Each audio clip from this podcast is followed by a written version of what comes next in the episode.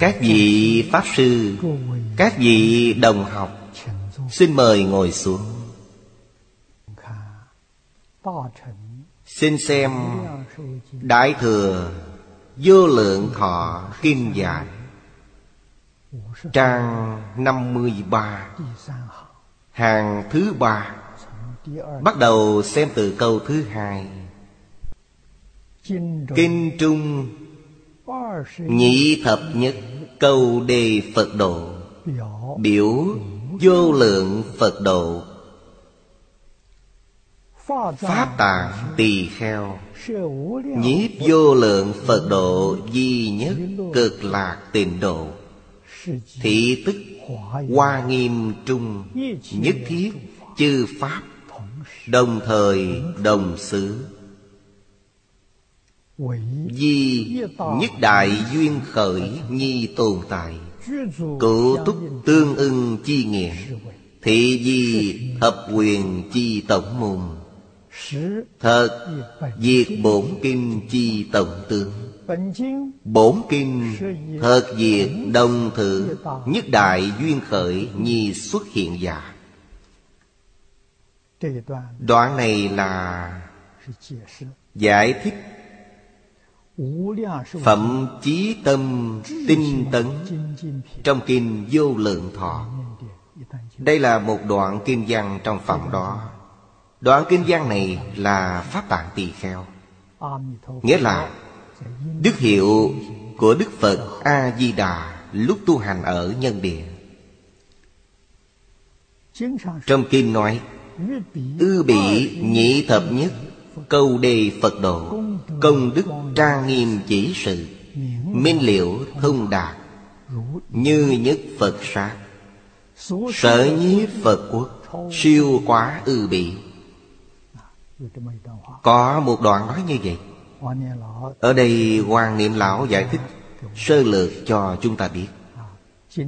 Ở trong kinh nói 21 câu đề. 21 ở đây không phải là số chữ mà là biểu pháp, nói lên sự viên mãn. Theo thói quen, kinh Vô Lượng Thọ và kinh Phật Thuyết A-di-đà đa số dùng thất để nói lên sự viên mãn.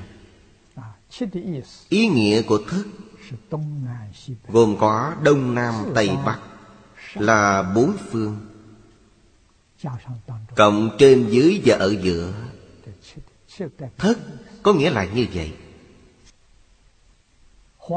Kinh Hoa Nghiêm dùng thập làm biểu pháp. Đây là số chữ, nghĩa là từ 1 đến 10 là viên mãn. Tông Hoa Nghiêm y theo tông phái ở Trung Quốc mà nói, giáo nghĩa của 10 tông phái tiểu thừa và đại thừa đều nằm trong bộ kinh này. Biểu pháp của mật tông là thập lục. Sau này chúng ta sẽ học đến thập lục chánh sĩ. Ở đây cho thấy nhị thập nhất câu đề mật tông thường sử dụng để nói lên sự đại viên mãn. Cho nên ở đây không thể xem như là số 1. Ý nghĩa của nó tiêu biểu cho vô lượng Phật độ, cũng có nghĩa là tâm hiện thực biến, không sót một điều gì, tất cả đều bao hàm trong đó. Pháp Tạng tỳ kheo tiếp nhận tất cả ưu điểm trong vô lượng Phật độ, những khiếm khuyết trong 10 phương tất cả quốc độ hoàn toàn không còn tồn tại. Cho nên thế giới này gọi là thế giới cực lạc. Cái lý là ở chỗ này. Trong đây Đương nhiên, oai thần của Đức Phật, đây là nhân tố đầu tiên. Nhân tố thứ hai là chúng sanh không tạo ác nghiệp. Thế nào gọi là chúng sanh không tạo ác nghiệp? Điều này Đức Phật cũng không làm được. Đức Phật có thể kêu chúng sanh đừng tạo ác nghiệp chăng? Có người sống trên quả địa cầu ngày nay tạo tội nghiệp vô lượng vô biên. Đây là báo độ của Đức Phật Thích Ca Mâu Ni. Đức Phật Thích Ca Mâu Ni có thể kêu chúng ta đừng tạo tội nghiệp chăng? Cho nên không dễ dàng. Sự thành tựu của thế giới, như Kinh Hoa Nghiêm nói là vô lượng nhân duyên. Ở trong Kinh, Đức Phật cũng thường nói với chúng ta, tâm Phật chúng sanh tam vô sai biệt. Đây là ba sức mạnh. Tâm, ngày nay chúng ta nói là năng lượng. Năng lượng của tâm, năng lượng của Đức Phật, năng lượng của chúng sanh đều bằng nhau. Tam vô sai biệt. Cho nên Đức Phật có thể độ chúng sanh hay không? Đức Phật không thể độ chúng sanh. Đây là nói thật. Đức Phật làm thế nào để gọi là độ chúng sanh? Những điều Đức Phật dạy chúng ta phải nghe. Các bậc đại thánh đại hiền của thế và xuất thế, sở dĩ các ngài có thể thành tựu được là vì họ có tam bảo. Phải nương vào tam bảo này. Tam bảo ở đây là tự tánh tam bảo. Là gì vậy?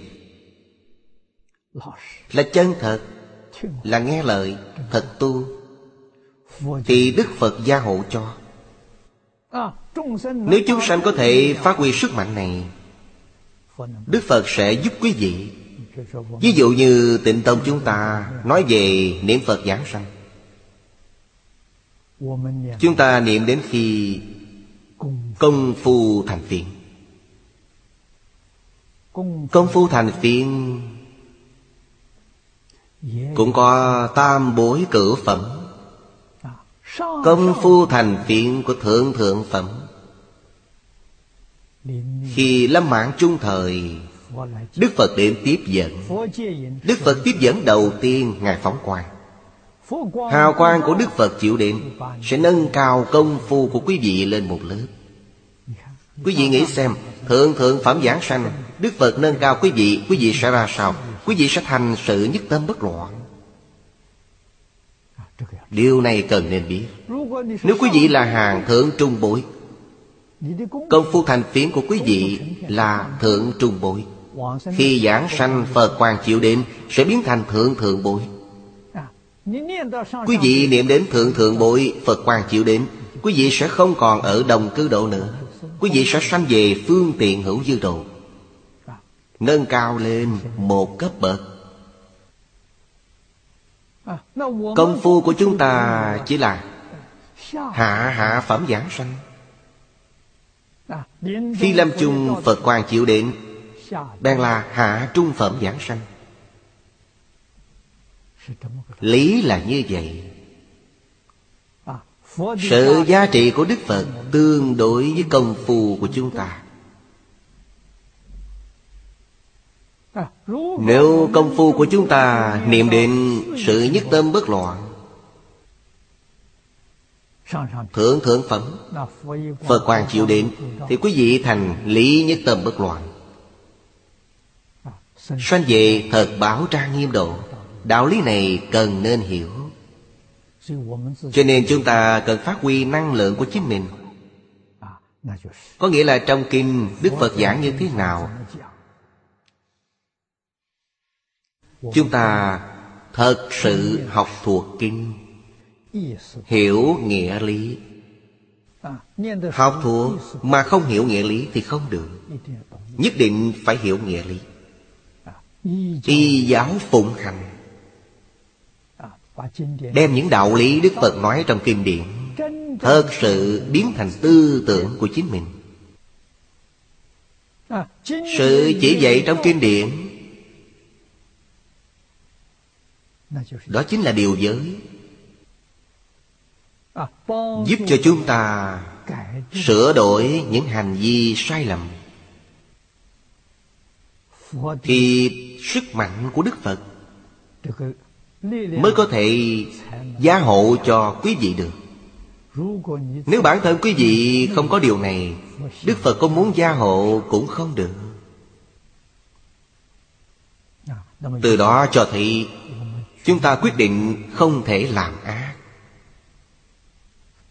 Chẳng những không thể làm, mà ý niệm ác cũng không được có. Thì quý vị sẽ thường được Tam Bảo gia hộ, nhất là người niệm Phật chắc chắn sẽ được Đức Phật A-di-đà gia hộ. Đâu có lý quý vị không thành tựu. Nền tảng tu học cơ bản quý vị phải ghi nhớ. Quý vị tu tịnh độ, tịnh nghiệp tam phước, đây là nguyên tắc chỉ dạy tu học tối cao của Tịnh tông. Trong đây nói về ba điều, quý vị chỉ cần có một điều. Điều nào vậy? Điều thứ nhất. Làm được điều thứ nhất rồi, điều thứ hai và điều thứ ba chưa làm được. Làm được điều thứ nhất thì quý vị sẽ sanh về phàm thánh đồng cư độ.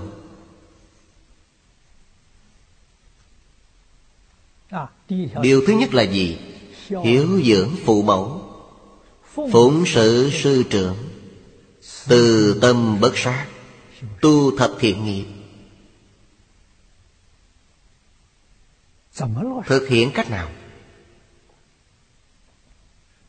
Hiếu thân tôn sư thực hiện ở đệ tử quy.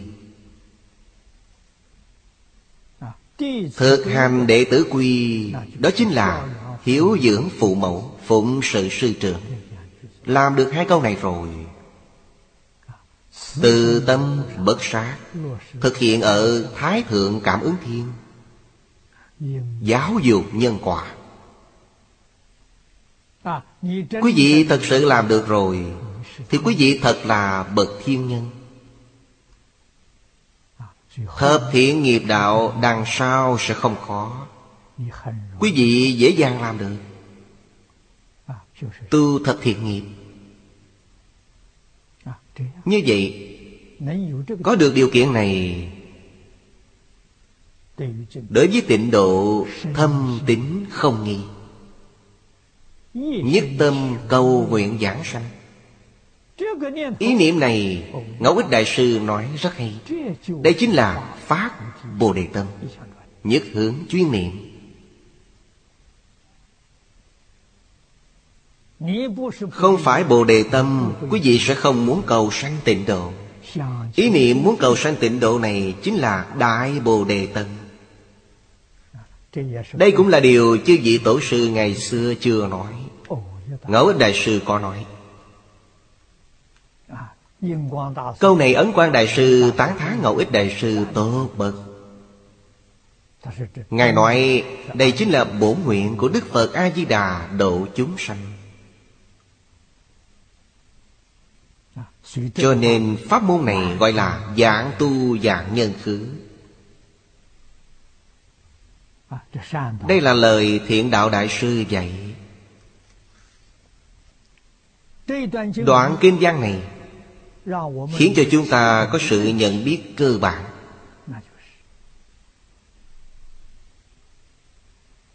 Đó chính là Pháp Tạng tỳ kheo, có thể đem tinh hoa trong vô lượng vô biên sát độ của chư Phật hấp thụ cái hay của người khác, thiện pháp. Ở thế giới Tây Phương cực lạc, quý vị sẽ thấy hết toàn bộ, quý vị đều thọ dụng được. Ở trong 10 phương thế giới có rất nhiều điều bất thiện, nhưng thế giới cực lạc hoàn toàn không có. Chẳng những quý vị không nhìn thấy, mà ngay cả danh tự cũng chẳng nghe qua. Cho nên Đức Phật A-di-đà cũng giống như nhà tập đại thành mà người xưa nói. Thiện pháp của chư Phật Ngài đã tập đại thành hết, toàn bộ đều ở thế giới Cực Lạc. Cho nên quốc độ của Đức Phật này siêu việt hơn sát độ của chư Phật trong 10 phương, siêu việt hơn. Nguyên nhân siêu việt chúng ta cần nên hiểu, thì quý vị sẽ không còn một chút hoài nghi nào. Đây là sự thật không dối gạt đâu. Như ngày nay chúng ta học đa nguyên văn hóa, chúng ta học thật. Chúng ta cũng từ kinh điển này, trong kinh Vô Lượng Thọ chúng ta nhận được sự gợi ý này: tập đại thành. Tỉnh Tông Học viện Úc Châu của chúng ta cuối năm nay chính thức dạy môn giảng dạy kinh điển tôn giáo. Đầu tiên chúng tôi mở 2 môn học: Kinh Cổ Lan và Thánh Kinh Tân Cựu Ước. Chúng tôi mời chuyên gia đến hướng dẫn.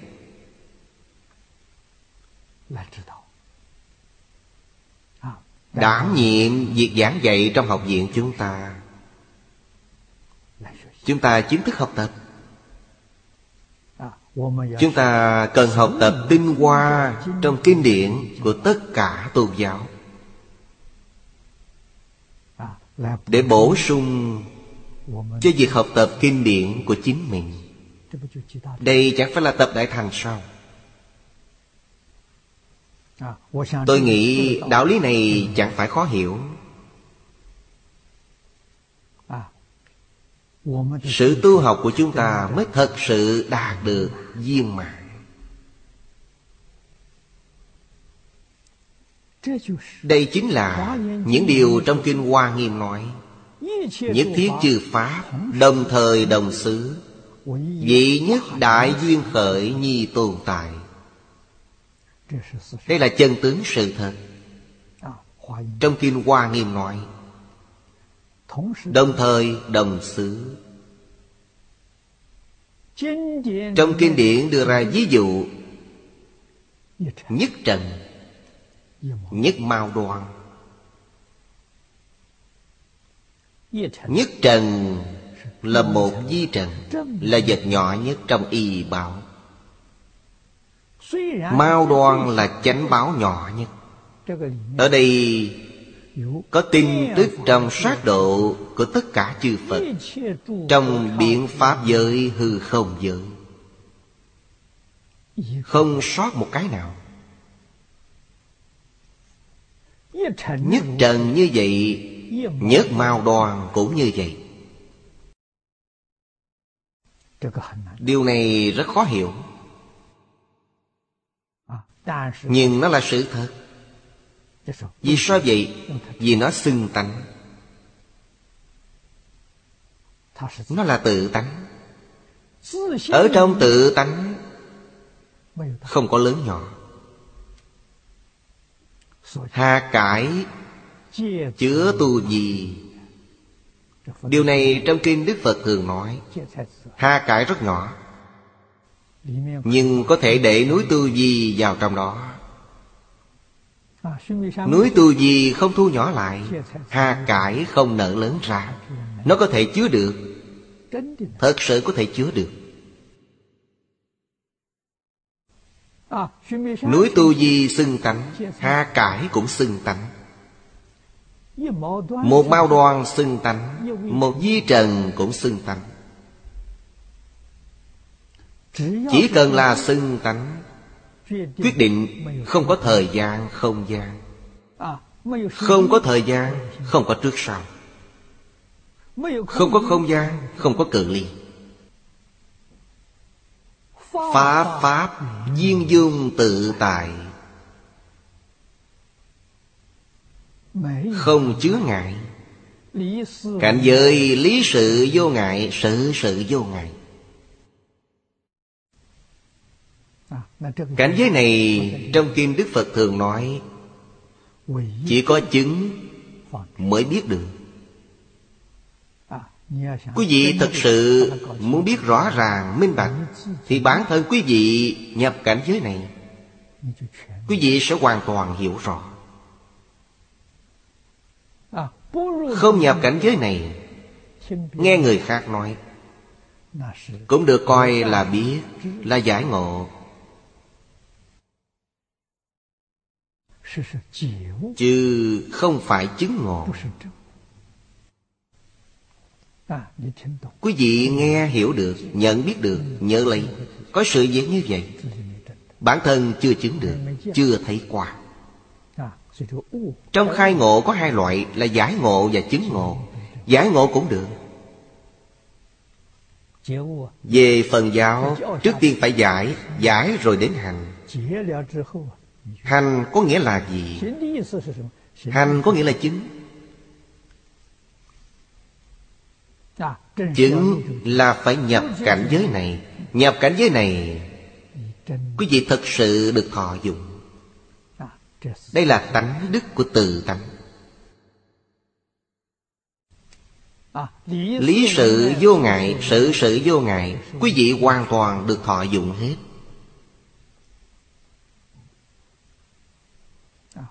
Chúng ta ngày nay có chướng ngại, chứ chẳng phải không có chướng ngại. Lý có ngại.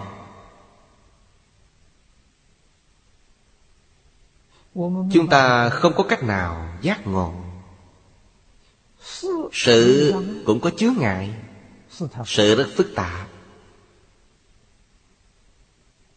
mang đến cho chúng ta vô số phiền não. Nếu như được vô ngại, chúng ta không có chướng ngại, không có phiền não, từ trong phiền não giải thoát. Cho nên lý có ngại, sự có ngại. Lý sự cũng có ngại, sự sự cũng có ngại. Đây chính là lục đạo luân hồi, phiền não trói buộc. Trong kinh thường nói là trói buộc. Từ đây quý vị quan sát xem, quý vị sẽ cảm nhận được. Thật sự chúng ta bị phiền não trói buộc. Trói buộc là tạo nghiệp. Tư tưởng, ngôn hành hoàn toàn trái ngược với tánh đức, là tạo nghiệp. Tạo nghiệp cũng có quả báo. Quả báo gì? Lục đạo luân hồi. Quý vị tạo thiện nghiệp, ba đường lành, chiêu cảm ba đường lành. Nếu như tạo ác nghiệp, đó là ba đường ác. Quý vị không ra khỏi lục đạo luân hồi. Tu tập Phật Pháp,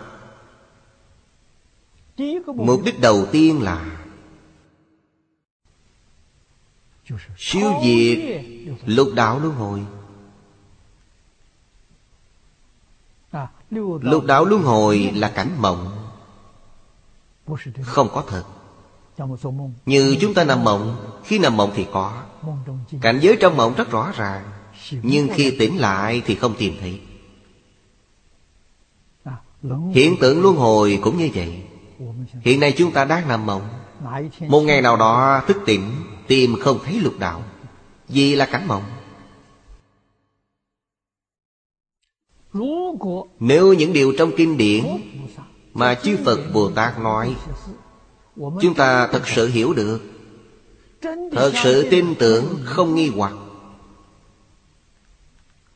chúng ta cũng được một ít phần thọ dụng. Ít phần thọ dụng ở đây là gì?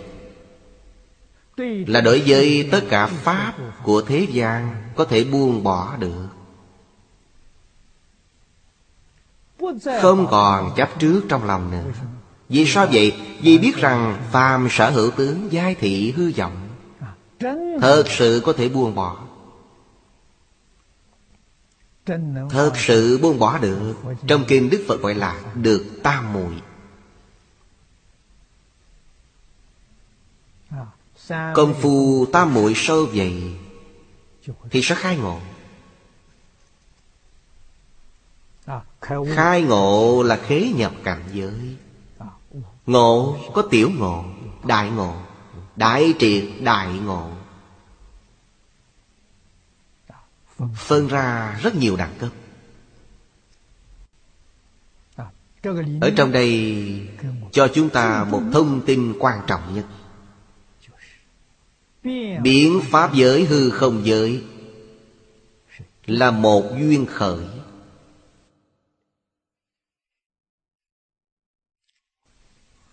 Điều này quan trọng hơn tất cả. Như trước đây từng nói, nhất pháp thành nhất thiết pháp, nhất thiết pháp khởi nhất pháp. Biến pháp giới hư không giới cùng một sanh mạng, thể cộng đồng. Nói cách khác, giảng sự giảng vật trong biến pháp giới hư không giới có liên quan gì đến chúng ta chăng? Sự liên quan này vô cùng mật thiết. Chúng ta nói một gia đình, một gia đình cự ly còn rất xa. Trong kinh Đức Phật nói rất hay: cùng một pháp thân. Pháp thân là gì?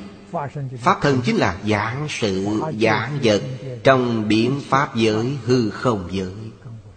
Giới ta là một thân một thể. Nhận biết được điều này thì đó chính là Phật tri Phật kiến mà trong kinh Đại Thừa đã nói, kinh Pháp Hoa nói nhập Phật tri kiến. Người nhập Phật tri kiến là thành Phật. Quý vị đồng tri kiến với Đức Phật, đồng một cách nhìn, đồng một cách suy nghĩ.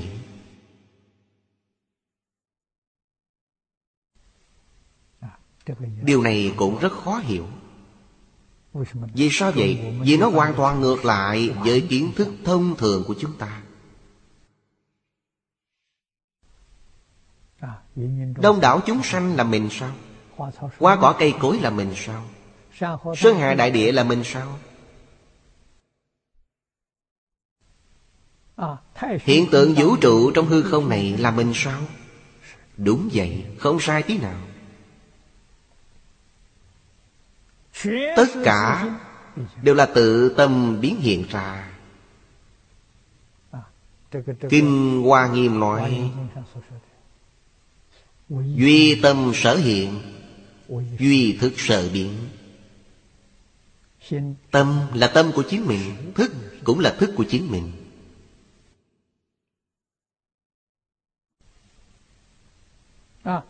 Chân tâm là một, A Lại Da cũng là một.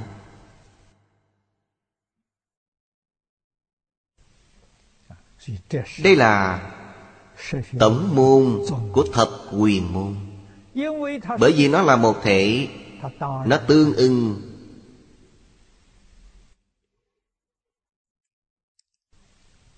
Sự tồn tại của nó đồng thời đồng xứ. Khái niệm này quan trọng hơn bất cứ điều gì. Chúng ta niệm Phật, Phật sẽ có cảm ứng. Vì sao vậy? Vì Đức Phật với chúng ta đồng thời đồng xứ, Bồ Tát và chúng ta đồng thời đồng xứ, nên cảm ứng mới nhanh như vậy. Tự tánh chu biến khắp nơi, A Lại Da chu biến khắp nơi. A Lại Da là gì? Là khởi tâm động niệm, là phân biệt chấp trước. Khởi tâm động niệm là A Lại Da thức, phân biệt là thức thứ 6, chấp trước là thức thứ 7. Đồng thời đồng xứ, tâm hiện thức biến. Đây chính là một đại duyên khởi. Cụ túc tương ưng. Đạo lý của cụ túc tương ưng chính là đồng thời đồng xứ, là một thể. Ý nghĩa trong đây rất thâm sâu, là nói về tổng môn của thập quyền môn, cũng là tổng tướng của Kinh Vô Lượng Thọ. Ý nghĩa của tổng môn và tổng tướng giống nhau. Ở đây nói lên Kinh Vô Lượng Thọ và Kinh Hoa Nghiêm là một loại, là một bộ. Bổn kinh thật sự cũng cùng với một đại duyên khởi của Kinh Hoa Nghiêm mà xuất hiện. Nói cách khác, thế giới Cực Lạc và thế giới Hoa Tạng cùng một đại duyên khởi mà xuất hiện. Lý là như vậy, sự cũng như vậy. Liên Trì Đại Sư vô cùng khiêm nhường, nói Hoa Nghiêm là viên trung chi viên, Kinh Vô Lượng Thọ bộ phận thuộc về viên. Đây là khiêm nhường. Dưới đây lại đưa ra một câu trong phẩm Tuyên Trì Công Đức. Tuyên trì là thất bảo trì, bát công đức thủy. Thế giới Tây Phương Cực Lạc, kỳ thủy nhất nhất, tùy chúng sanh ý. Thủy là một pháp, chúng sanh ý. Ý là sự ham muốn của chúng sanh.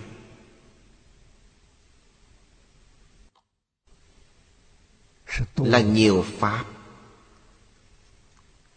Dưới đây nói chúng sanh sở dục thủy chi lãnh loạn, hoảng cấp. Lãnh loạn là nhiệt độ, hoảng cấp là tốc độ nước chảy.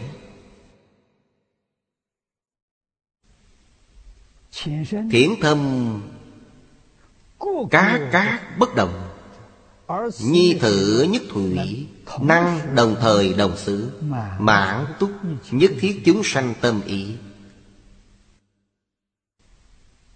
Thủy thị nhất pháp, chúng sanh chi dục thị đa pháp. Nhi thử nhất thủy, năng đồng thời đồng xứ, tương ưng ư nhất nhất chúng sanh chi ý. Thử chánh thị đồng thời, cụ túc tương ưng chi quyền môn giả.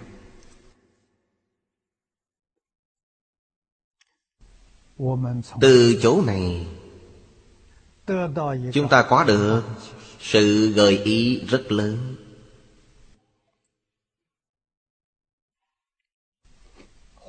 Thập quyền môn mà Kinh Hoa Nghiêm nói ở đâu? Chính là ở ngay trong cuộc sống hàng ngày, không tách rời. Chỉ là bản thân chúng ta không biết. Cho nên Kinh Hoa Nghiêm có câu tổng thuyết: nhất tức nhất thiết, nhất thiết tức nhất.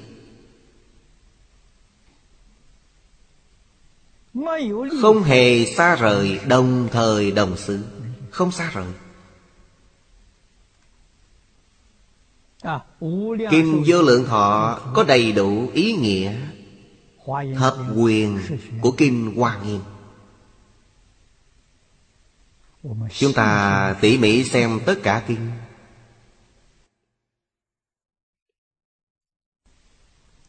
quý vị sẽ phát hiện cứu cánh viên mãn của tánh đức. Chúng ta xem tiếp: hà huống thử thủy, phục năng đồng thời ba dương, vô lượng di diệu âm thanh. Trong nước này có âm thanh. Hoặc văn Phật Pháp Tăng Thanh,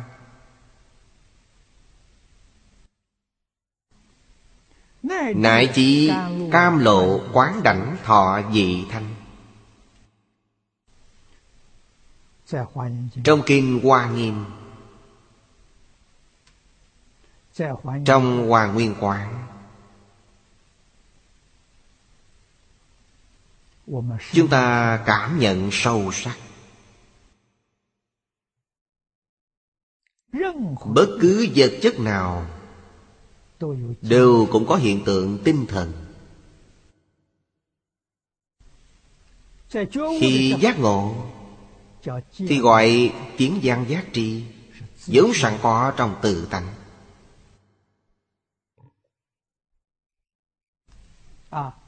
Trong Kinh Hoa Nghiêm, Đức Thế Tôn dạy chúng ta: tất cả chúng sanh đều có đức tướng và trí huệ của Như Lai. Chúng sanh, một vi trần có phải là chúng sanh không? Phải là chúng sanh. Một mao đoan có phải là chúng sanh không? Phải là chúng sanh. Vì sao vậy? Vì chúng duyên hòa hợp mà sanh. Đây là đơn thuần nhất. Không có cái gì đơn thuần hơn cái này. Sự đơn thuần này sao lại nói là chúng duyên? Chúng duyên ở đây chính là ngũ uẩn trong Phật Pháp. Ngũ uẩn là loại pháp căn bản, chính là nói về một vi trần, chính là nói về là tự cơ bản, không thể phân ra được nữa. Nó là nhỏ nhất. Nó có hiện tượng vật chất. Hiện tượng vật chất ở đây trong kinh gọi là địa đại. Địa là hiện tượng vật chất. Nó có nhiệt độ. Nhiệt độ gọi là hỏa đại.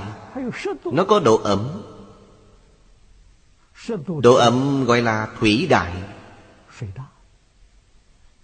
Nó là động chứ không phải là tĩnh. Động thì dùng phong để hình dung nó. Quý vị xem, một hiện tượng vật chất nó có tứ đại: địa, thủy, hỏa, phong. Tứ đại này hòa hợp, không tách rời khỏi tinh thần. Tinh thần là gì? Tinh thần là thọ tưởng hành thức. Khi giác ngộ rồi, tuy nó không hiện tướng, trong tự tánh có kiến văn giác tri.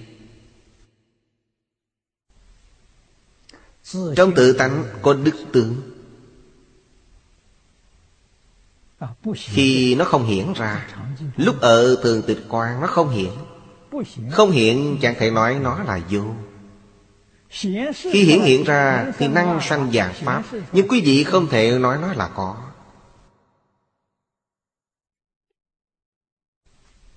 Vì sao vậy? Vì thời gian nó tồn tại rất ngắn.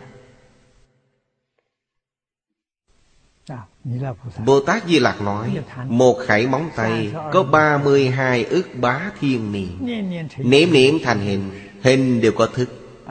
Thời gian nó tồn tại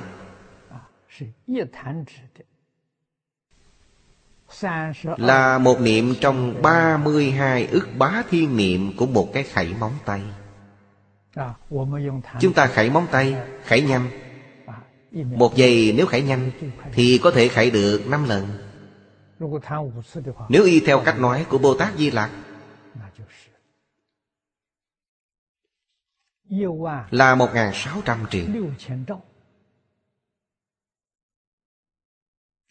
1 giây có 1.600 triệu. Quý vị xem tốc độ có nhanh không? Chúng ta không thể tưởng tượng được đâu. 1 ý niệm thì không biết là bao nhiêu rồi. Trong lượng tử lực học nói đây là tiểu quang tử. Nó tích lũy những hiện tượng tương tư tương tục này. Nó có tồn tại không? Nó không tồn tại, không thể tưởng tượng. Cho nên những hiện tượng ngày nay chúng ta thấy đều là huyễn tướng. Đương thể tức không, liễu bất khả đắc. Quý vị muốn phân biệt nó là sai rồi.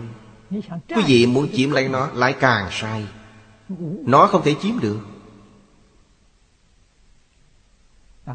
Cần phải hiểu được chân tướng sự thật. Quý vị có thể chiêm ngưỡng, nhưng không thể chiếm đoạt. Chiếm làm của mình là sai, là quý vị tạo nghiệp. Trong kinh nói về những vấn đề của khoa học.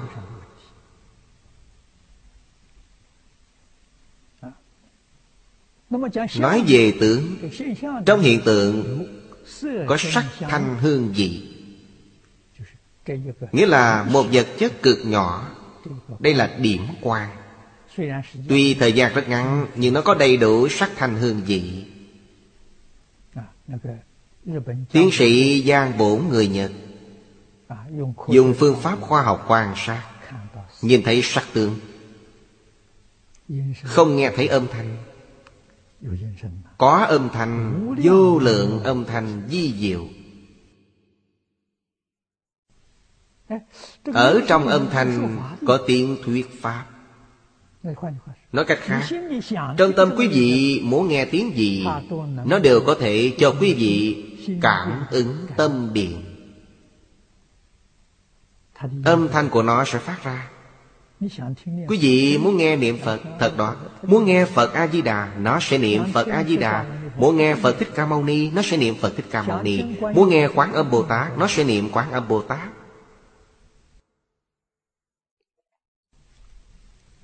Rất vi diệu. Ngoài âm thanh ra, nó có hương vị, đầy đủ sắc thanh hương vị. Sắc thanh hương vị là tánh đức của tự tánh. Từ đâu mà có? Trong tự tánh vốn đầy đủ. Cho nên chư Phật Bồ Tát dạy chúng ta, cái này ngũ dục lục trần không nên hướng ra ngoài cầu, hướng nội cầu. Người tu hành chân chánh, chúng tôi nói là người đắc đạo, họ buông bỏ vọng tưởng, phân biệt chấp trước. Họ không cần ẩm thực. Sao họ sống được vậy? Bây giờ chúng ta hiểu rồi. Trong tự tánh có dinh dưỡng, có thể cung cấp cho họ hết. Đúng là lấy không tận, dùng không hết. Là đạo lý như vậy. Tự tánh vốn có. Ngày nay chúng ta mê thất tự tánh. Tuy có đó, nhưng nó không khởi tác dụng. Cho nên chúng ta phải ra ngoài tìm cầu, để nuôi dưỡng thân thể này. Người thật sự giác ngộ, họ không tìm ở bên ngoài.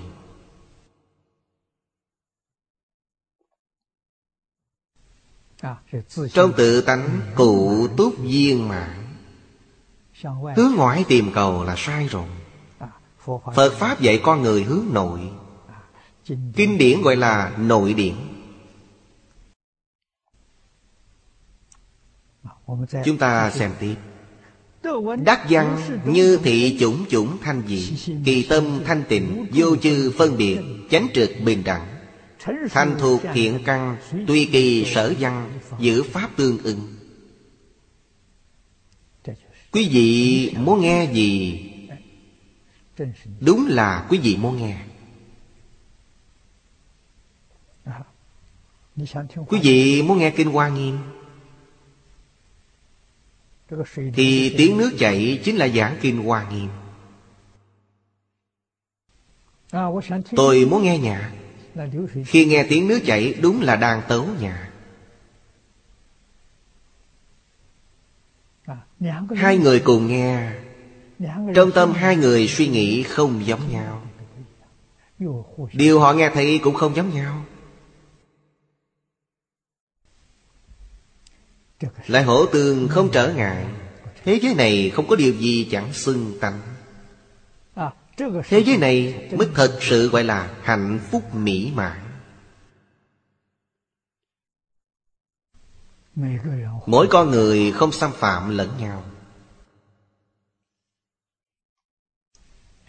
Sau khi nghe rồi, tâm họ thanh tịnh, không sanh phiền não.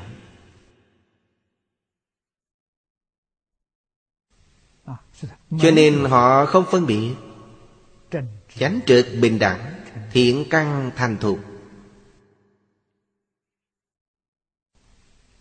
Tuy chúng ta không có cách khế nhập vào cảnh giới này, nhưng trong đây những gì có thể học được thì chúng ta cố gắng học. Mấy câu này tuy Ngài đưa ra một cái nghe, thinh văn. Thinh văn là nhĩ căn. Ở thế giới chúng ta ngày nay, lục căn tiếp xúc với cảnh giới lục trần: mắt thấy, tai nghe, mũi ngửi, lưỡi nếm, thân xúc chạm.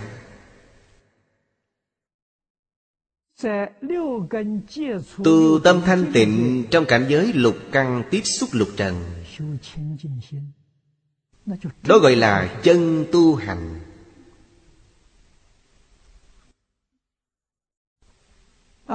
Làm thế nào để tâm có thể thanh tịnh, không phân biệt, không chấp trước?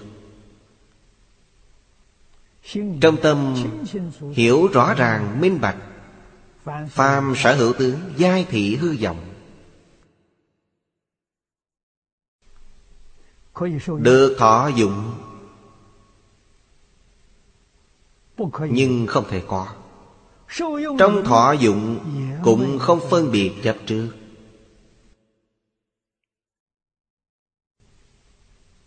Tâm thanh tịnh của quý vị thường hiện tiền, tâm bình đẳng của quý vị thường hiện tiền. Đây là chân công phu. Là gì? Là thiền định. Cho nên định là hoạt bát. Rất nhiều người ngộ nhận, khi nói đến thiền định, bạn nghĩ ngay đến việc xếp bằng ngồi quay mặt vào vách. Đó là bậc sơ cơ. Người thật sự nhập định là đi đứng nằm ngồi đều ở trong định.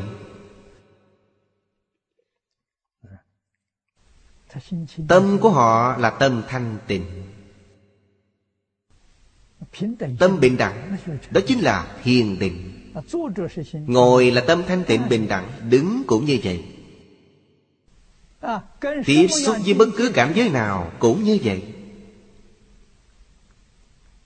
Thật sự là thanh tịnh bình đẳng. Công phu này lâu ngày quát nhiên đại ngộ, đó chính là giác. Đề kinh của kinh Vô Lượng Thọ là thanh tịnh bình đẳng khai ngộ. Thanh tịnh là thiền định của thế gian, bình đẳng là thiền định của xuất thế gian. Thanh tịnh là định của Thanh Văn và Bồ Tát.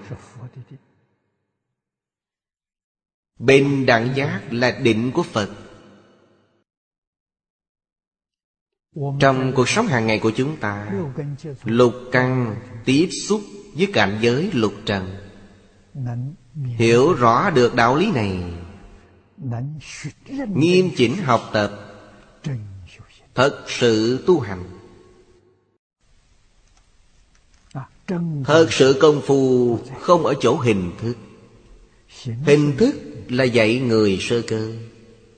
Lớp mẫu giáo, lớp tiểu học dạy người sơ cơ thôi.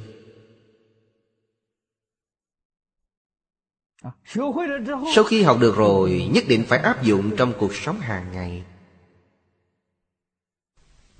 áp dụng trong công việc, áp dụng trong tiếp nhân sự thế.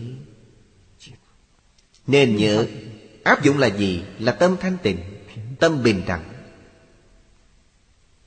Vĩnh viễn là thanh tịnh bình đẳng. Cảnh giới bên ngoài như thế nào cũng không làm ảnh hưởng đến quý vị. Thuận cảnh quý vị không tham luyện, thanh tịnh bình đẳng. Nghịch cảnh hiện tiền không sân giận. Vĩnh viễn duy trì thanh tịnh bình đẳng. Đấy gọi là chân thật tu hành, gọi là chân công phu.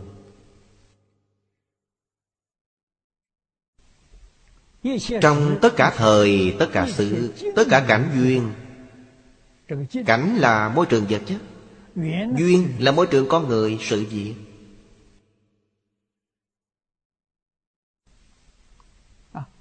Đều thanh tịnh bình đẳng giác.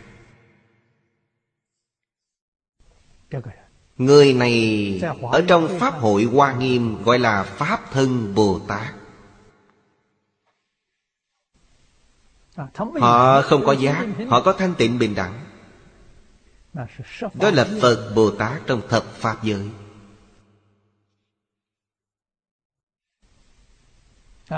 Khi có giác rồi, họ siêu việt thập Pháp giới,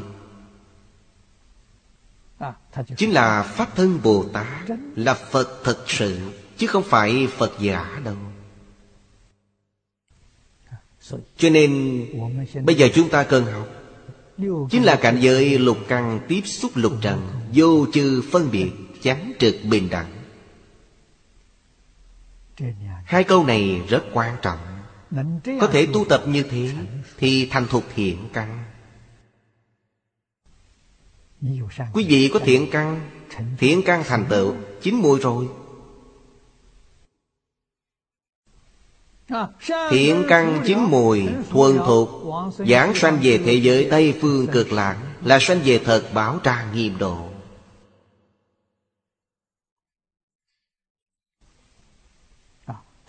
Tuy kỳ sơ văn giữ pháp tương ưng. Hai câu này đứng về sự mà nói thì có sâu cạn khác nhau. Khi nào mới có hiện tượng này? Ít nhất thì tâm quý vị thanh tịnh, quý vị sẽ có hiện tượng này. Tùy kỳ sở văn giữ pháp tương ưng. Năng tính, năng giải, năng hành, năng chứng. Đây gọi là tương ứng. Kỳ nguyện văn giả, triếp độc văn chi. Quý vị muốn nghe thì nghe được rõ ràng, ngay bên tai thôi. Khi không muốn nghe thì liễu vô sở văn. Tôi thích nghe Đức Phật giảng kinh. Những người ngồi cạnh tôi lại thích nghe Bồ Tát tụng niệm.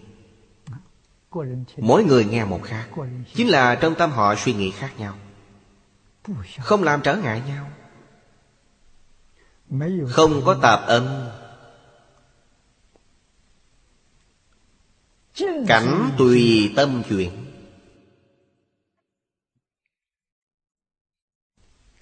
Chúng ta ngày nay không được, mê thất tự tánh rồi. Chúng ta ngày nay tâm bị cảnh chuyển, nghĩa là trong cảnh giới nào tâm thanh tịnh của chúng ta cũng không thể hiện tiền. Nhất định phải tìm một môi trường thật thanh tịnh, không nghe thấy âm thanh gì hết. Như thế thì tâm mới có thể tĩnh được. Là sao vậy? Là vì tâm của chúng ta bị cảnh chuyển. Một ngày nào đó, tâm của quý vị có thể chuyển cảnh giới, quý vị sẽ được tự tại.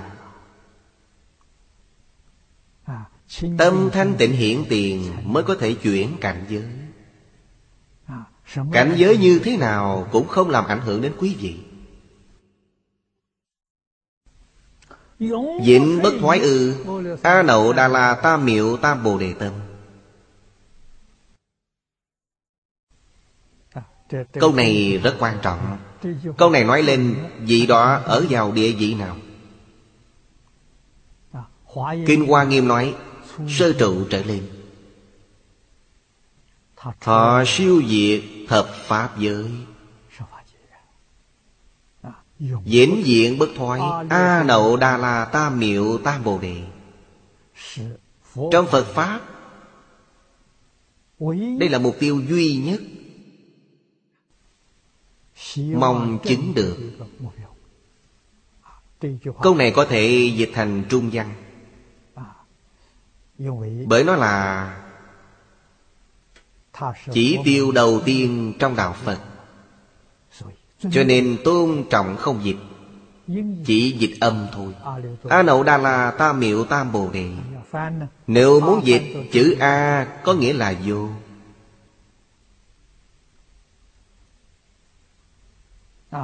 Nậu Đa La dịch sang trung văn có nghĩa là thượng, vô thượng. Tam Miệu, tam dịch là chánh, miệu dịch là đẳng, chánh đẳng. Bên dưới tam là chánh, bồ đề là giác. Nguyên câu dịch thành vô thượng, chánh đẳng, chánh giác, có thể dịch được. Không dịch là gì tôn trọng. Học Phật không cầu điều gì khác, tuyệt không cầu danh văn lợi dưỡng. Học Phật chỉ cầu vô thượng, chánh đẳng, chánh giác. Bậc A-la-hán đạt được chánh giác, hàng Bồ Tát đạt được là chánh đẳng, chánh giác. Chư Phật đạt được thêm vào chữ vô thượng, vô thượng, chánh đẳng, chánh giác. Cho nên Phật, Bồ Tát, A-la-hán là danh xưng học vị trong Phật giáo. Đây là điều kiện để đạt được học vị này. Chỉ thị nhất thủy, ở đây đưa ra một ví dụ, lấy nước làm ví dụ. Đảng năng ư, đồng thời đồng xứ, mãn nhất thiết văn giả chi nguyện. Các văn kỳ nguyện văn chi pháp, thả tùy kỳ sở văn giữ pháp tương ứng. Công đức của nước không thể nghĩ bàn, cho nên gọi là bát công đức thủy. Ngoài nước ra, từ tiếng nước chảy mà nghe được. Về sắc tướng, có phải là biểu pháp không? Phải, là biểu pháp. Đồng một cảnh quan, nhìn núi, nhìn nước, nhìn cây, nhìn hoa, mỗi người đều có sự cảm nhận khác nhau. Đó chẳng phải tùy tâm của tất cả chúng sanh sao? Mỗi người cảm nhận khác nhau, thật sự là như vậy. Cho nên Đức Phật nói rất hay, Phật không nói định pháp. Vì sao có sự cảm nhận bất đồng? Bởi phân biệt và chấp trước của quý vị bất đồng, thức tâm của quý vị bất đồng, do thức biến hiện. Sự cảm nhận do thức của quý vị biến hiện, thật sự có thể buông bỏ vọng tưởng phân biệt chấp trước, quý vị mới tiếp xúc đến Phật tánh. Chẳng có lời nào có thể diễn tả được, chẳng những ngôn ngữ không thể diễn tả được, mà còn không thể tưởng tượng được, nên gọi là diệu pháp. Vô thượng thậm thâm di diệu pháp, chỉ có người kiến tánh mới có thể hưởng thụ được, họ cũng không nói ra được.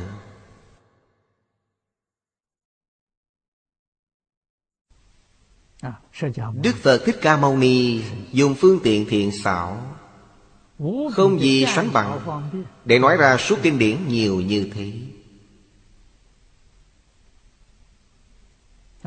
Cảnh giới của Ngài chúng ta thật sự khế nhập được chăng? Không được. Ở trên văn tự không được. Quý vị phải buông bỏ vọng tưởng phân biệt chấp trước thì được. Nếu quý vị không buông bỏ vọng tưởng phân biệt chấp trước, là bản thân quý vị đang suy đoán. Tôi nghĩ đại khái nó có ý nghĩa như vậy. Cách ý nghĩa chân thật chắc chắn, còn tự ly rất lớn. Cho nên nguyện giải Như Lai chân thật nghĩa chỉ có Pháp Thân Bồ Tát mới làm được. Chả phải Pháp Thân Bồ Tát thì không làm được đâu.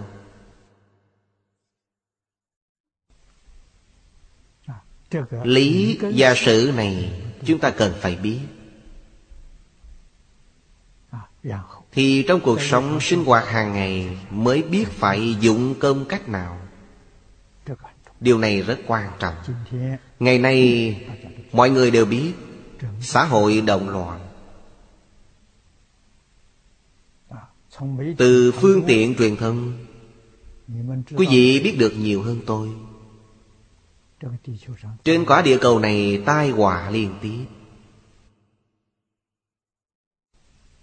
ngày nào cũng có, tần suất càng ngày càng nhiều, tai họa càng ngày càng nghiêm trọng. Vì sao vậy? Vì sao thế giới cực lạc lại hay như thế? Chưa bao giờ nghe thấy thế giới cực lạc có động đất, có sóng thần, chưa bao giờ nghe thấy. Cũng chẳng nghe thấy thế giới Hoa Tạng có tai họa gì. Nguyên nhân gì thế?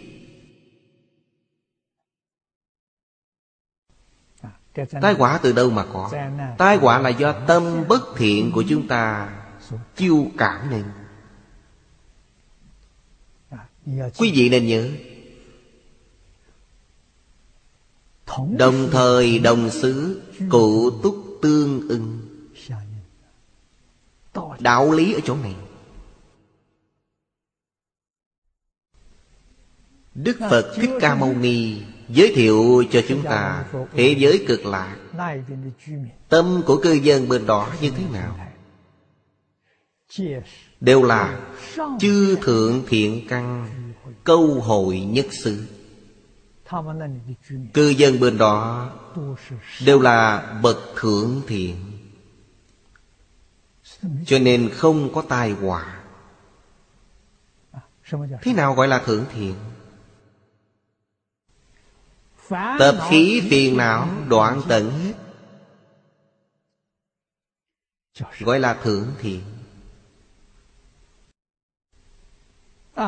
Vọng tưởng vẫn chưa đoạn, phân biệt chấp trước thì đoạn rồi, gọi là thiện được chăng? Được. Là đại thiện của Bồ Tát. Vọng tưởng phân biệt vẫn còn, chấp trước đoạn hết, là thiện của A-la-hán. Trong Đại Thừa Pháp gọi là tiểu thiện, thiện của tiểu thừa. Thế giới cực lạc là đại thừa. Phàm thánh đồng cư độ tuy chưa đoạn phiền não, nhưng bổn nguyện gia trì của Đức Phật A-di-đà, sanh về thế giới cực lạc, sự đối đãi với họ, sự hưởng thụ của họ bằng với Bồ Tát A Duy Việt Trí. Đó chính là thượng thiện. A Duy Việt Trí là thượng thiện. Đều là bậc thượng thiện.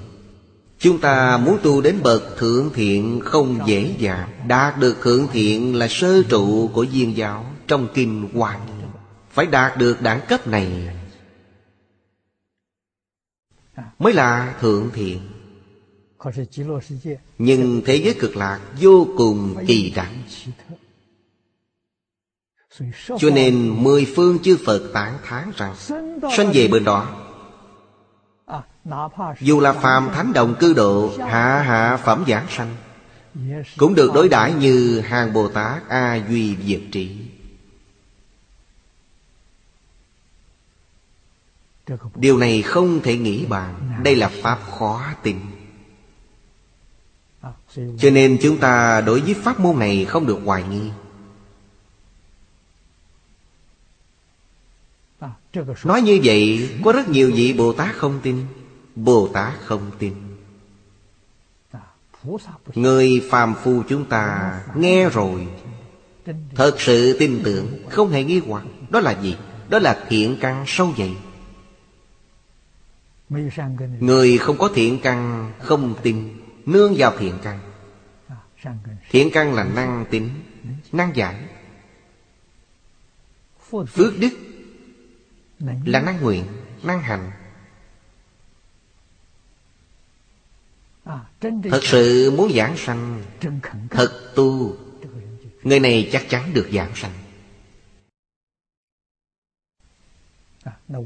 Xã hội loạn lạc,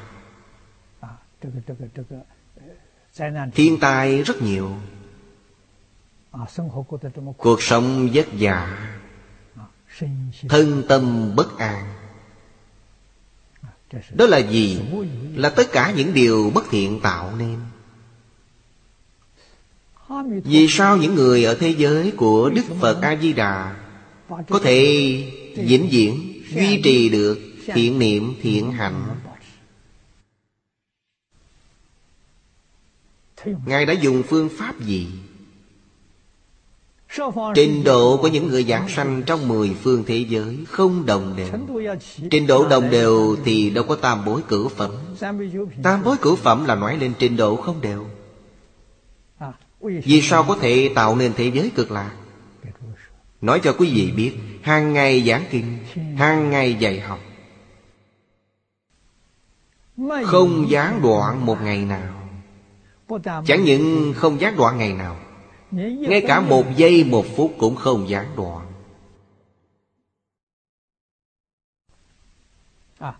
Cực lạc và Hoa Tạng, quý vị dùng tâm quan sát và cảm nhận trong kinh điển. Ở nơi đó không có tổ chức chính trị. Quốc vương của thế giới cực lạc là ai? Không biết, chẳng có. Thế giới cực lạc có đại thần không? Không có. Thế giới cực lạc có huyện thị trưởng không? Không nghe nói. Vậy thế giới cực lạc có gì? Chỉ có hai hạng người, một là thầy giáo, một là học sinh. Đó là trường học. Đức Phật A-di-đà đã mở ra trường đại học Phật giáo, biện pháp giới, hư không giới. Đến đó để học. Chỉ có hai hạng người, thầy giáo và học sinh. Không nghe nói có người làm nghề khác.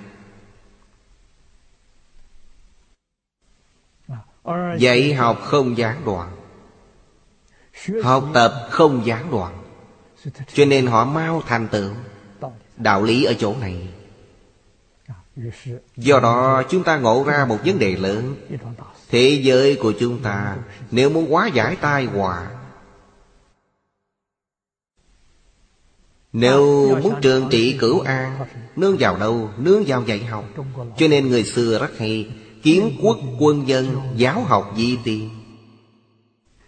Chỉ cần quý vị làm tốt việc giáo dục. Ngày nay khoa học kỹ thuật phát đạt, giải quyết vấn đề này dễ dàng. Quốc gia không cần phiền phức nhiều, huấn luyện 50-60 thầy giáo, dùng TV vệ tinh, dùng Internet, hàng ngày giảng luân lý đạo đức nhân quả cho mọi người nghe. Những tiết học khoa học, triết học, ngày nào cũng vậy.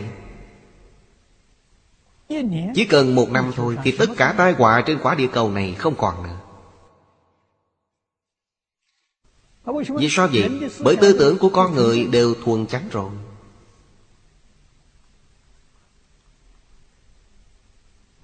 Chuyển được ý niệm thì thiên tai sẽ không phát sinh.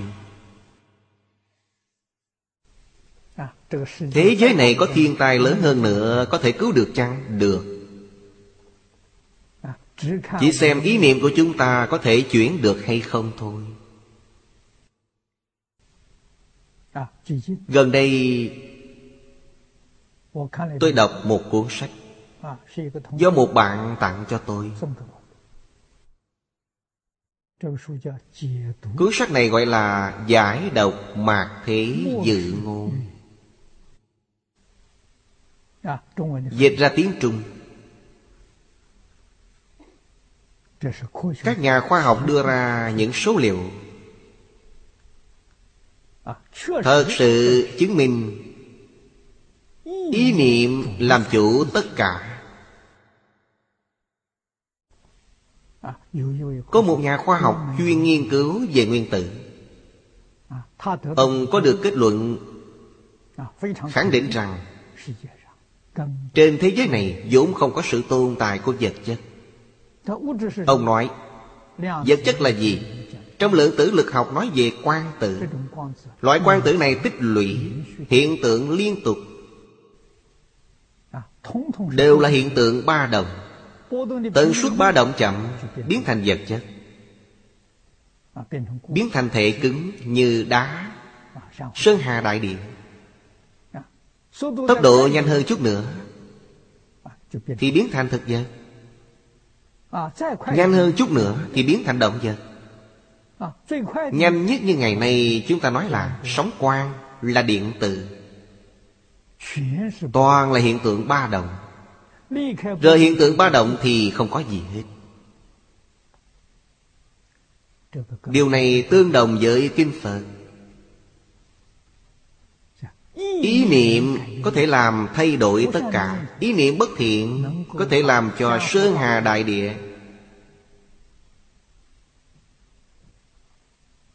chiêu cảm nên vô số tai họa. Nếu tâm quý vị chánh,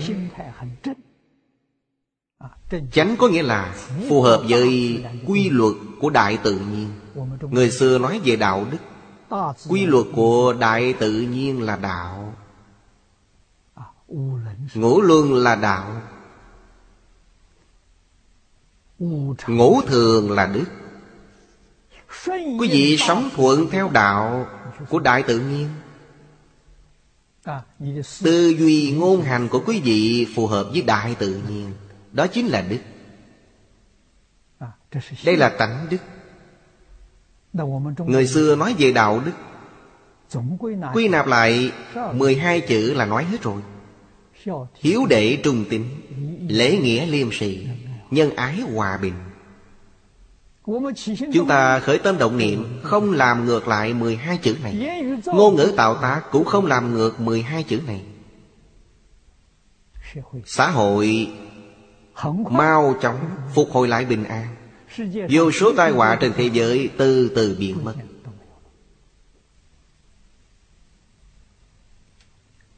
Nếu chúng ta làm trái ngược lại với 12 chữ này, bất trung, bất hiếu, bất nhân, bất nghĩa,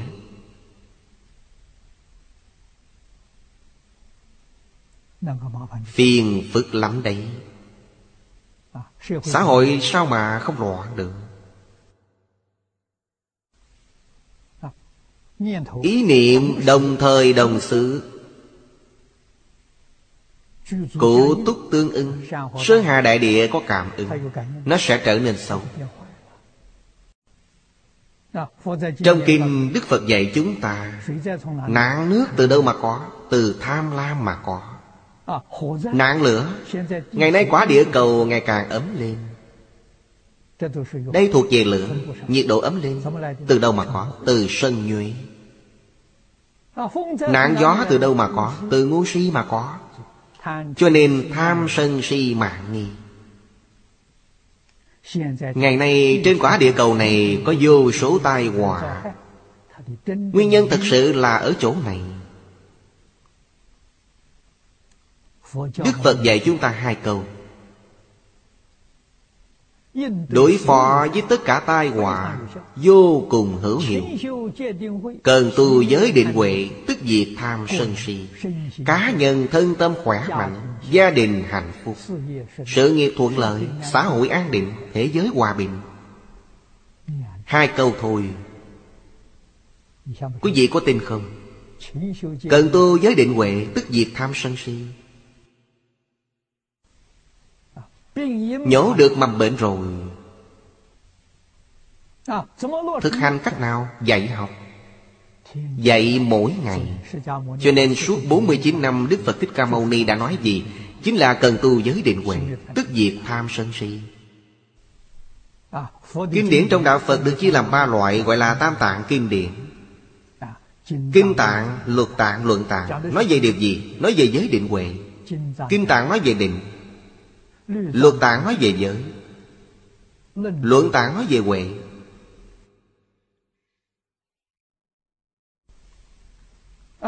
Khi Đức Phật Thích Ca Mâu Ni còn tại thế, suốt 49 năm ngày nào cũng giảng dạy, ngày nào cũng giảng cho mọi người về giới định huệ. Dùng giới định huệ để đối trị tham sân si. Ngài không phải mê tín, nói thiệt Ngài cũng không phải là tôn giáo.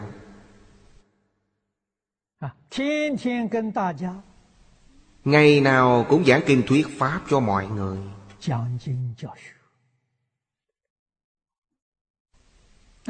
Dùng cách nói ngày nay, công việc Ngài làm suốt cuộc đời chính là giáo dục xã hội đa nguyên văn hóa. Hơn nữa, Ngài là thầy giáo tình nguyện, dạy học không nhận học phí. Học sinh của Ngài, người đến không đuổi, kẻ đi không giữ, không phân quốc gia, quân tộc, tín ngưỡng. Chỉ cần quý vị chịu đến học, Đức Phật Thích Ca Mâu Ni sẽ vô cùng nhiệt tâm dạy quý vị.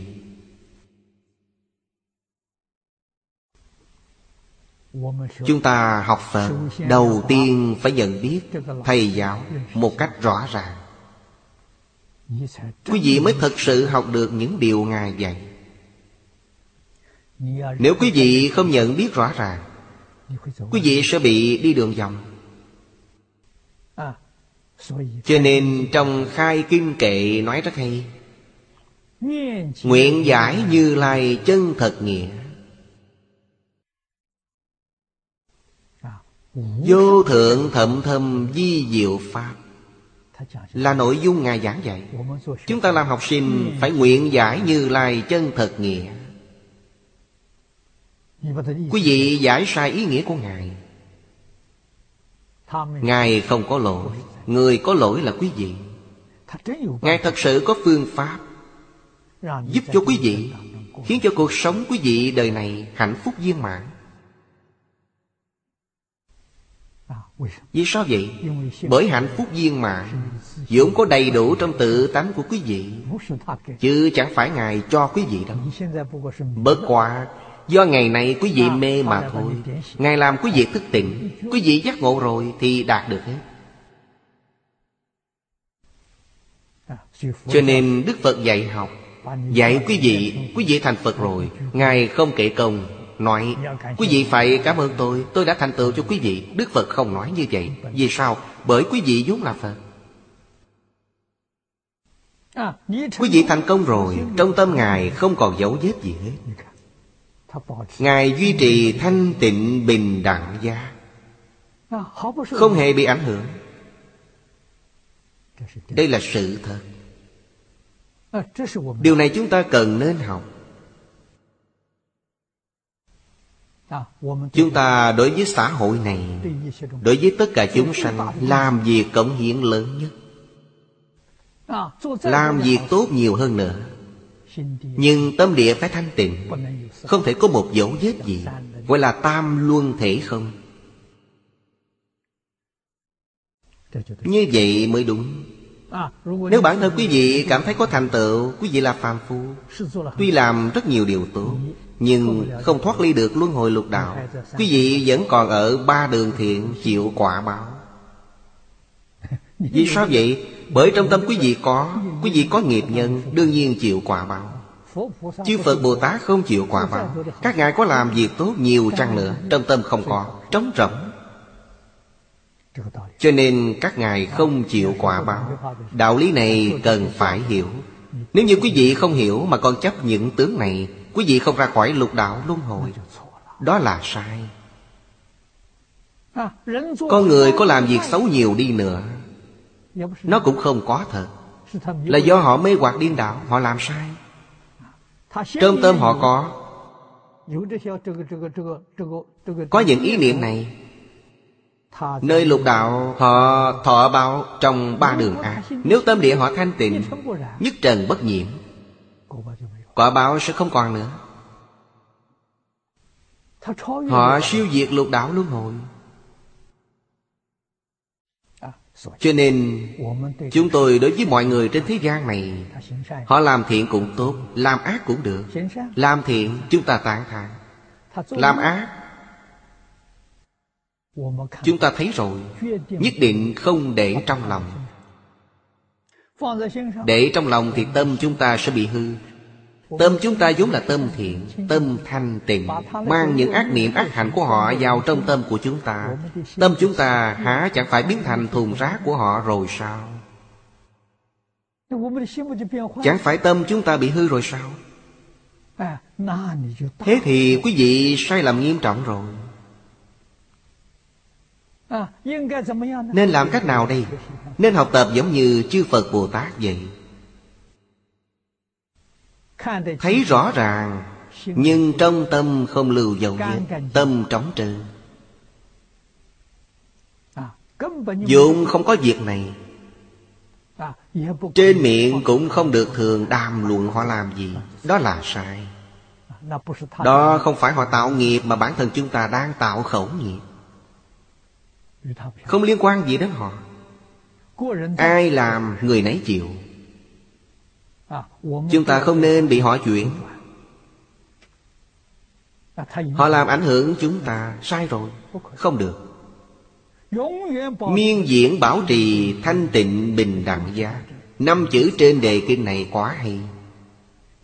Đây gọi là chân thật học Phật. Ngày nay mọi người đều trông chờ, đều kỳ vọng vào sự hài hòa.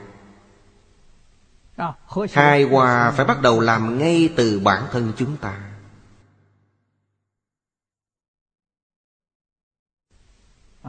Lần trước tôi ở đây, vì xã hội bất an,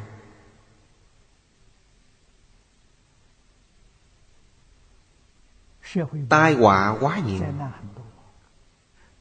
đặc biệt đưa ra lục hòa kính.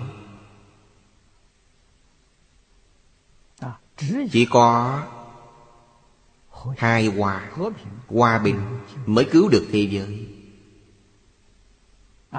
cứu được xã hội, cứu được quả địa cầu này. Lục hòa kính trong đạo Phật quá hay. Các nhà khoa học ngày nay cũng cho chúng ta biết điều này hoàn toàn tương đồng với kinh Phật. Thành thị có 100 vạn người, có được 100 người đoạn ác tu thiện, tích công lụy đức, nghiêm chỉnh tu lục hòa kính. Nơi thành thị có 100 vạn người sống đây sẽ không có tai họa. 100 người là thiểu số. 100 vạn người là đa số. Đa số người tạo nghiệp, thiểu số người có thể cứu được chăng? Được. Nguyên nhân vì sao? Vì ta không thắng chăng. 100 vạn người tạo nghiệp là tà, 100 người đây là chánh. Tà không thắng chánh. Chánh tư duy, chánh niệm, chánh hành sẽ khởi lên tác dụng rất lớn. Các nhà khoa học phân tích cho chúng ta biết, phân tích nghe rất có lý, rất có lý. Trong kinh điển Đại Thừa, chúng ta nhận được thông tin từ Đức Phật. Trong những cuốn sách kia, các nhà khoa học cung cấp cho chúng ta một số thông tin. Chúng ta có niềm tin đối với những tai họa này. Có thể thay đổi tai họa. Bắt đầu làm từ đâu? Bắt đầu làm từ nội tâm của chúng ta. Nếu chúng ta có chí đồng đạo hợp. Cho nên ngày nay có một số nơi chúng tôi phát khởi tam thời hệ niệm 100 thức, nghĩa là liên tục 700 ngày. Có nghĩa là gì vậy? Hoàn toàn tương đồng với sự cầu nguyện trong các tôn giáo. Có thể tập hợp vài trăm người, hàng ngày làm theo quy củ, sẽ khởi tác dụng rất lớn. Tuy không hóa giải được tai họa, nhưng cũng giảm nhẹ đi. Thời gian bị tai họa rút ngắn lại, chắc chắn có được hiệu quả.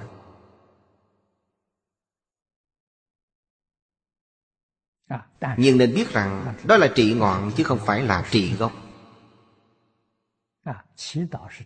Cầu nguyện là trị ngọn, rất có hiệu quả. Nhất là tập thể ý thức cầu nguyện có tác dụng rất lớn. Thật sự có hiệu quả. Trị gốc thì sao? Trị gốc nương vào việc giảng dạy, giảng kinh thuyết pháp là trị gốc. Cũng có nghĩa là xã hội ngày nay cần cái gì để chữa trị? Cần giáo dục luân lý, giáo dục đạo đức, giáo dục nhân quả. Chỉ cần 3 loại giáo dục này phổ cập, tôi tin rằng chỉ cần thời gian 1 năm thôi, xã hội an định, thế giới hòa bình. Có được 50-60 thầy giáo là có thể cứu được đất nước, có thể cứu được thế giới. Lời của người xưa là chân lý. Kiến quốc quân dân, giáo học di tiên. Những thứ khác không thể làm được, chỉ có dạy học mới có thể làm được. Chuyện này ngày xưa chúng tôi có làm thực nghiệm.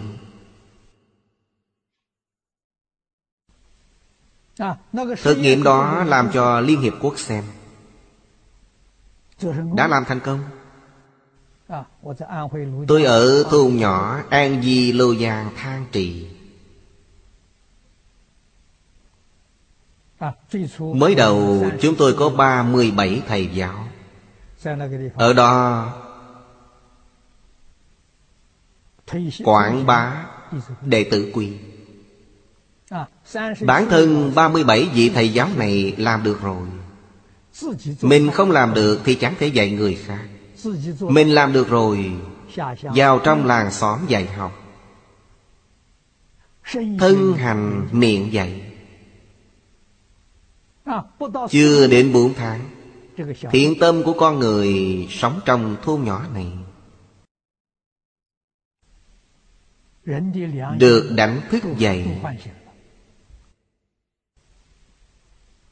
Điều không ngờ tới. Chúng tôi cứ tưởng dạy học phải mất 2-3 năm mới có được hiệu quả.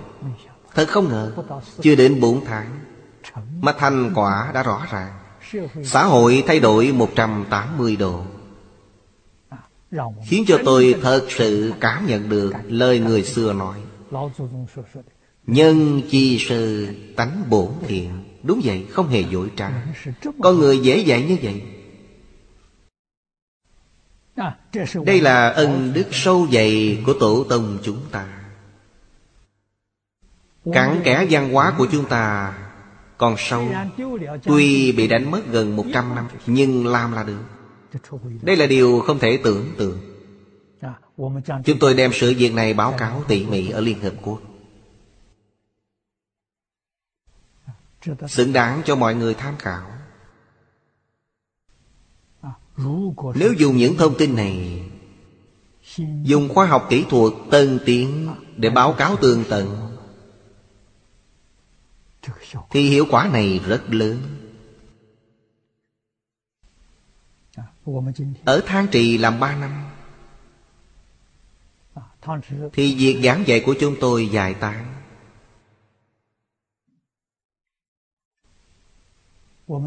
Nhưng ở Mã Lai vẫn tiếp tục làm. Ở Thang Trì có khoảng 20 thầy giáo dạy học ở các Long Phà, thật hiếm có. Nhưng ảnh hưởng rất lớn. Trên thế giới rất nhiều quốc gia, đặc biệt là các bạn học Tịnh Tâm, rất chú trọng vấn đề này. Đây là việc tốt. Bởi mục đích cuối cùng của người niệm Phật đều hy vọng sau này có thể giảng sanh về thế giới Cực Lạc, thân cận Đức Phật A-di-đà. Điều kiện giảng sanh về thế giới Tây Phương Cực Lạc, trong Kinh Di Đà nói rất rõ ràng: bất khả dĩ thiểu thiện căn phước đức nhân duyên, đắc sanh Bỉ quốc. Nói cách khác, giảng sanh về thế giới Tây Phương Cực Lạc có 3 điều kiện: thiện căn, phước đức, nhân duyên. Thiện căn là gì? Năng tính, năng giải là thiện căn. Phước đức là năng hành. Năng hành, năng chứng, giảng sanh chính là chứng quả. Nhân duyên là duyên phận. Đời này quý vị có thể gặp được Phật Pháp, gặp được Pháp Đại Thừa, gặp được Tịnh Độ Tông. Đây là duyên phận. 3 điều kiện này đầy đủ rồi, chắc chắn được giảng sanh. Trong kinh Đức Phật cũng thường nói. Vừa rồi tôi có nhắc đến con người ở thế giới Tây Phương Cực Lạc, người dân ở đó đều là bậc thượng thiện.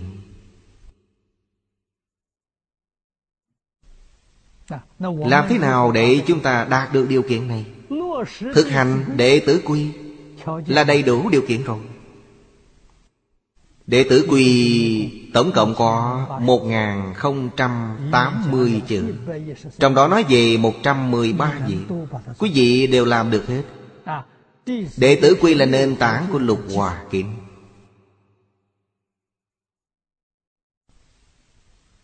Vì sao Lục Hòa Kính lại khó như vậy? Bởi quý vị không thực hành được đệ tử quy. Quý vị thực hành được đệ tử quy, thực hành được cảm ứng thiên, thì Lục Hòa Kính tự nhiên thành tựu.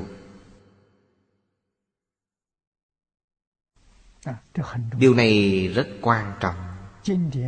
Mở kinh điển ra, chúng ta thường thấy Đức Phật Thích Ca Mâu Ni gọi thiện nam tử, thiện nữ nhân. Ngài nói thiện nam tử, thiện nữ nhân. Chúng ta nghĩ thử xem, có bao gồm mình ở trong đó không? Chúng ta có điều kiện này chăng? Chúng ta có phải là một thiện nam tử, thiện nữ nhân không? Tiêu chuẩn của chữ thiện trong đạo Phật, người này nhất định phải thực hành được đệ tử quy, thực hành được cảm ứng thiện, thực hành được thập thiện nghiệp. Đây chính là danh xưng thiện nam tử, thiện nữ nhân ở trong kinh điển. Nếu quý vị không đầy đủ những điều kiện cơ bản này thì niệm Phật giảng sanh không nắm chắc được. Quý vị đến đó, người ta kiểm tra quý vị không đủ tư cách. Quý vị không phải là thiện nam tử, thiện nữ nhân. Quý vị đến đó làm loạn, làm người khác hư hỏng, như thế đâu có được. Thế giới cực lạc không thể bị quý vị phá hoại. Cho nên nhất định quý vị phải có thiện căn. Thiện căn phước đức nhân duyên này nhất định phải hoàn thành ngay ở thế giới của chúng ta. Ba thứ này chính là đệ tử quy, cảm ứng thiên, thật thiện nghiệp. Tôi tin rằng trong một năm có thể học được. Thời gian một năm. Khi chúng tôi ở Thang Trì, tôi hy vọng các thầy giáo trong 4 tháng thực hành được đệ tử quy. Tôi cho họ thời gian 4 tháng. Không ngờ 2 tháng là họ làm được rồi. Cho nên chúng tôi vô cùng cảm động. 2 tháng thực hành được rồi là có thể vào làng đi dạy học. Thôn nhỏ này có 4 vạn 8 ngàn người. Thời gian không đến 4 tháng, họ đã dạy người ta nên người. Thật hiếm có. Điều này nói lên người dân Trung Quốc là ưu tú nhất trên toàn thế giới. Chân thật, nghe lời, làm thật. Mọi người đều làm thật. Cho nên phổ biến thực hành đệ tử quy, thật sự giống như lời người xưa nói: dạ bất bế hộ, lộ bất xả gì. Thiện tâm của mỗi người đều bộc phát. Sau việc thực nghiệm này, chúng tôi mới can đảm nói chuyện với những người nước ngoài, chú trọng về vấn đề hòa bình. Những thứ truyền thống của Trung Quốc ngày nay vẫn hữu hiệu. Chúng tôi làm thực nghiệm thành công rồi. Đây không phải giả đâu. Một số học giả đã đến Thang Trì tham quan, học tập qua. Chúng ta xem câu cuối cùng. Đây nói về tùy kỳ sở văn, giữ pháp tương ứng. Khả kiến Hoa Nghiêm thập quyền chi tận môn, dĩ cử thể hiển thị ư bổn kinh hỷ. Đồng thời cụ túc tương ưng môn. Đây là tổng cương của thập quyền. Trong kinh Vô Lượng Thọ có, mà còn rất rõ ràng. Chúng ta học tập. Trong quá trình học tập, đem tâm cảm nhận. Trong cuộc sống sinh hoạt hàng ngày của chúng ta có đầy đủ thập quyền. Nếu quý vị có thể nắm bắt được thập môn này là đại cương, thì quý vị có thể nhập cảnh giới Hoa Nghiêm. Cảnh giới Hoa Nghiêm ở đâu? Không rời chúng ta. Chính là xã hội ngày nay. Quý vị là căn tánh Hoa Nghiêm thì quý vị ở thế giới Hoa Tạng. Quý vị là căn tánh Di Đà thì quý vị ở thế giới Cực Lạc. Muốn ở thế giới Cực Lạc phải đồng tâm, đồng nguyện, đồng đức, đồng hạnh với Đức Phật A-di-đà. Tâm của Phật A-di-đà chính là thanh tịnh bình đẳng giác mà Đề Kinh đã nói. Phía trước tôi thêm vào 2 chữ chân thành, phía sau thêm vào 2 chữ từ bi. Tổng cộng 10 chữ. Chân thành thanh tịnh, bình đẳng, chánh giác, từ bi. Đây là tâm của Phật A-di-đà. Chúng ta khởi tâm động niệm tương ưng với 10 chữ này, quý vị đồng tâm với Phật A-di-đà. Nguyện của Phật A-di-đà là 48 nguyện. Cho nên thời khóa tụng niệm của quý vị học Tịnh Tâm, tôi đã soạn ra một cuốn nhỏ. Kinh điển chúng tôi tụng buổi khuya chính là phẩm Tứ Thập Bát Nguyện thứ 6 trong Kinh Vô Lượng Thọ. Vì sao chọn phẩm này? Chúng tôi đọc thuộc phẩm này, lấy 48 nguyện của Đức Phật A-di-đà biến thành 4 nguyện của chính mình, đồng nguyện với Phật A-di-đà. Hạnh của Phật A-di-đà là đoạn tất cả ác, tu tất cả thiện. Trong bộ kinh này, từ phẩm 32 đến phẩm 37 chuyên giảng về điều này.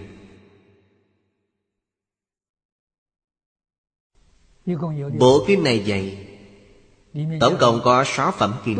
Trong đó dạy gì? Dạy đoạn tất cả ác, tu tất cả thiện. Nội dung là ngũ giới thập thiện. Không cao, chúng ta có thể làm được. Vì sao không làm được? Bởi chúng ta bị thiếu nền tảng. Nền tảng chính là 3 cội rễ. Cho nên 3 cội rễ này rất quan trọng. Quý vị thực hành được đệ tử quy, thực hành được cảm ứng thiên, thực hành được thập thiện nghiệp, thì đoạn kinh này quý vị sẽ làm được hết. Hạnh của Phật A-di-đà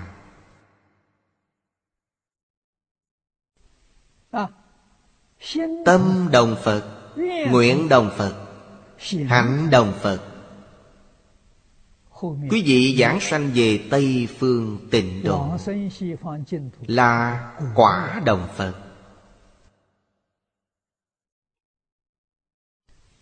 Đúng như lời Thiện Đạo Đại Sư nói, giảng tu giảng nhân khứ, không còn sót lại một người nào. Sanh về thế giới Tây Phương Cực Lạc, chẳng những vĩnh viễn thoát ly lục đạo luân hồi, mà còn vĩnh viễn thoát ly thập pháp giới, thù thắng không gì bằng. Cơ duyên này thật hiếm có, đúng là bá thiên vạn kiếp nan tao ngộ.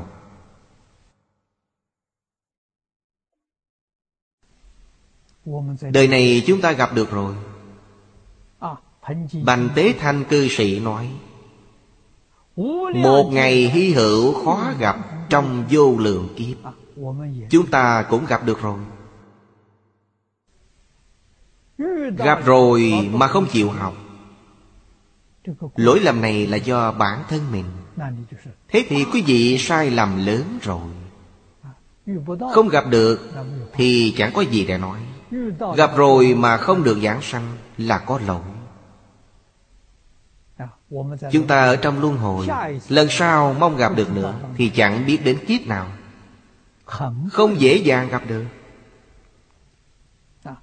Cho nên nhất định phải hoàn thành trong một kiếp này. Chúng ta nghiêm chỉnh nỗ lực học Phật, niệm Phật, chẳng những độ mình mà còn có thể giúp cho khu vực này an định hòa bình. Đây là công đức rất lớn.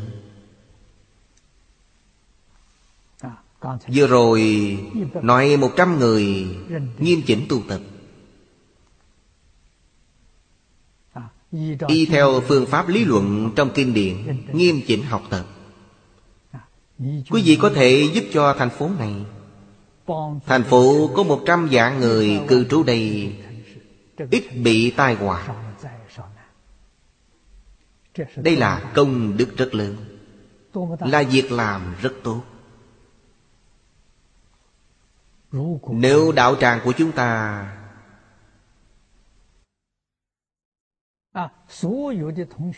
tất cả quý vị cùng nhau thực hành, Lục Hòa Kính, trở thành một tăng đoàn Lục Hòa Kính. Công đức này rất lớn, bởi thành tựu một tăng đoàn Lục Hòa Kính thì chư Phật hộ niệm, Long Thiên Thiện Thần bảo vệ, khu vực này sẽ không có tai họa. Khu vực này rất rộng. Quý vị xem bốn phía Hồng Kông, phía Bắc Trung Quốc, Hàn Quốc, Nhật Bản, bên cạnh Đài Loan, Philippines, Việt Nam. Khu vực này không có tai họa. Một tăng đoàn Lục Hòa xuất hiện, chúng ta có chịu phát tâm không? Có chịu phát tâm nghiêm chỉnh học tập Lục Hòa Kính chăng? Học ở đạo tràng, về nhà quý vị thực hiện. Quý vị học ở đây, trở về nhà, gia đình của quý vị chính là đạo tràng Lục Hòa Kính. Chính quý vị dẫn dắt. Một gia đình tương thân tương ái, hòa một tương xứ, đó là một gia đình hạnh phúc mỹ mãn. Tâm tốt rồi thì đương nhiên sự nghiệp thuận lợi. Chắc chắn là như vậy. Giao tiếp tốt, có duyên với mọi người, hoàn toàn ở chỗ mình phát tâm, mình nhận biết, mình thực hành. Tôi rất hy vọng tăng đoàn này đã mấy trăm năm không có rồi, có thể xuất hiện ở Hồng Kông. Đây là kỳ tích đấy. Chịu phát tâm, tôi tin tưởng sâu sắc chư Phật Bồ Tát sẽ bảo hộ. Phật Bồ Tát đến hộ trì đạo tràng này, thành tựu đạo tràng này cũng là thành tựu tâm nguyện của mọi người.